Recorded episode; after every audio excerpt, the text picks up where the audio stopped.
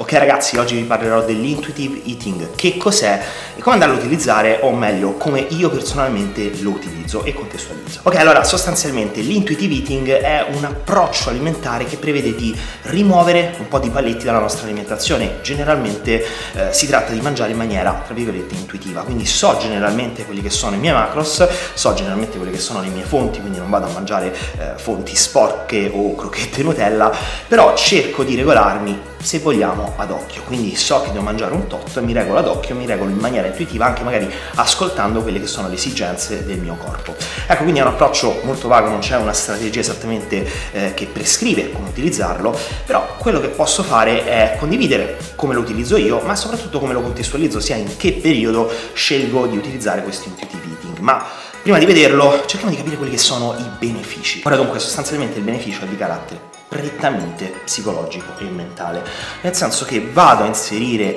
all'interno del mio macrociclo di allenamento, comunque in determinati periodi di tempo,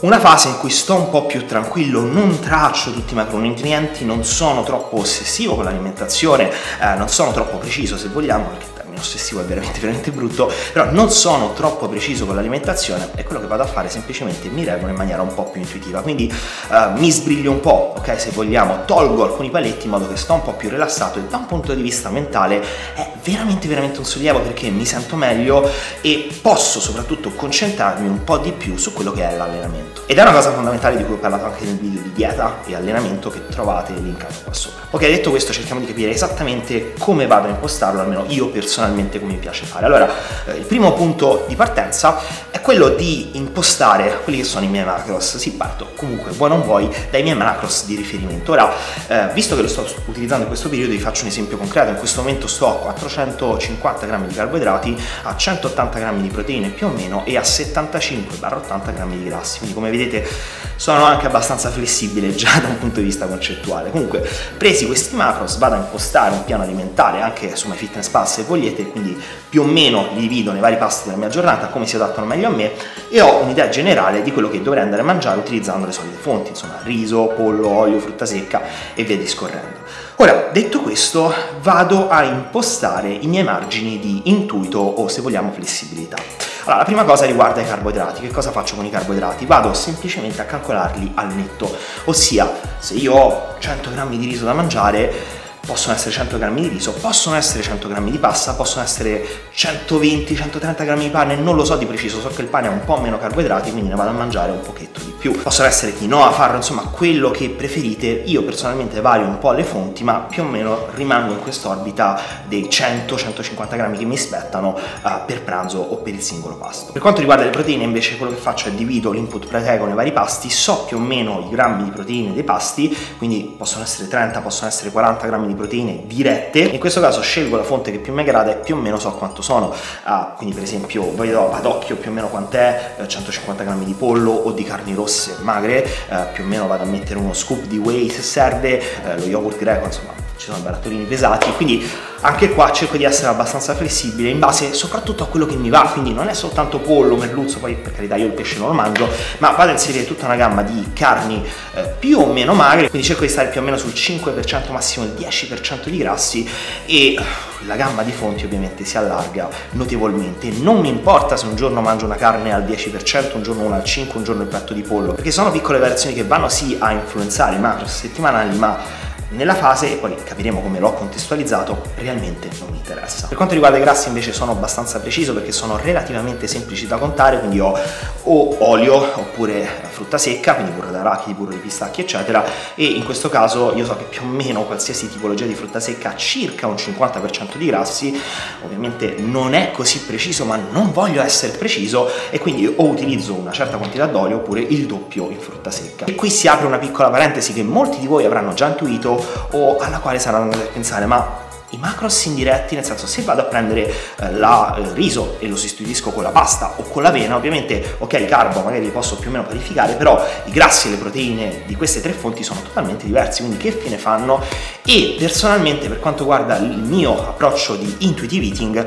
non me ne può fregare di meno, nel senso che non vado assolutamente a considerare quelli che sono i macros indiretti. Di nuovo, ovviamente questo andrà a sballare totalmente i miei macros settimanali, ma contestualizzato come voglio non mi interessa perché quello che voglio e quello su cui mi sto proiettando è un beneficio soprattutto di natura mentale, quindi non necessariamente fisico. Ok, quindi cerchiamo di trarre delle conclusioni su questo approccio di intuitive eating. Si tratta semplicemente di condividere quello che è la mia esperienza e il mio pormi nei confronti di questa strategia alimentare. Ora, come la contestualizzo? Io cerco di utilizzarla a iniziare dai periodi di scarico e in generale durante tutta la fase in cui sto eh, in off season, quindi sostanzialmente quando sto in massa più o meno spinta. Eh, come sapete a me per quanto riguarda la massa piace alternare dei periodi di bulk un po' più spinto e dei periodi di eh, mini cut o comunque di scarico alimentare eh, in funzione di quello che è il mio protocollo di allenamento, quindi quando vado ad alzare tanto le calorie ovviamente traccio perché devo essere preciso perché sto tra virgolette giocando con il fuoco, ma quando vado a scaricare sia in termini di allenamento che di alimentazione, quindi sto vicino alla norma calorica,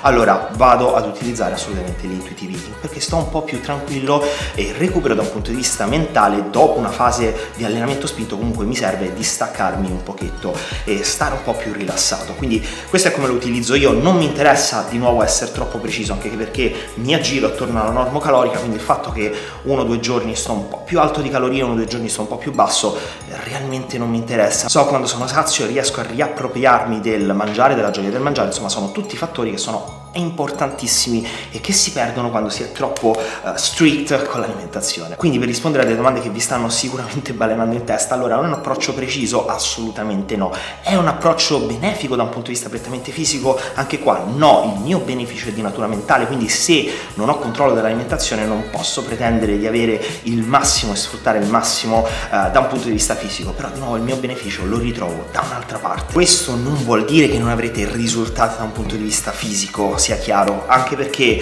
eh, in realtà lo scopo dell'intuitive eating è proprio di portare a un grande beneficio fisico, ma passando dal punto di vista prettamente mentale, nel senso sto in un periodo in cui risulta troppo pesante per me andare a tracciare tutto, ho bisogno di rilassarmi un attimo e soprattutto dopo una fase in cui ho raggiunto l'overreaching la cortisolemia è tendenzialmente alta, quindi tutto quel che posso fare per tentare di abbassarla, tentare di abbassare lo stress, di riappropriarmi della mia intimità con l'allenamento è qualcosa che mi porta conseguentemente un grande beneficio da un punto di vista fisico. Ora vi do uh, la mia personale opinione, quello che riscontriamo sui nostri atleti, lasciare un po' più a briglia sciolta durante questa fase di recupero di inizio del mesociclo e tutte le fasi in cui risulta troppo pesante tracciare macros porta dei benefici fisici molto molto interessanti perché vedi che la persona inizia a sovracompensare da che il muscolo risulta un po' più eh, flat, un po' più morto, eh, si ritrova una certa pienezza e può sembrare una cosa stupida, però veramente deriva dal fatto che la persona si rilassa e si dedica totalmente all'allenamento, ritrova la gioia di allenarsi e in questo l'intuitive eating eh, tradotto poi da ognuno come lo percepisce, come vuole viverlo, ha un grandissimo, grandissimo beneficio. Detto questo, io vi invito a commentare qua sotto se qualcuno di voi lo utilizza e soprattutto se lo utilizzate in maniera diversa, perché di nuovo questa è la mia esperienza, questo è il mio approccio per quanto riguarda l'intuitive eating. Quindi detto questo commentate qua sotto, ricordatevi di iscrivervi al nostro canale YouTube, ma soprattutto a Instagram sul quale siamo particolarmente attivi e ci vediamo al prossimo video.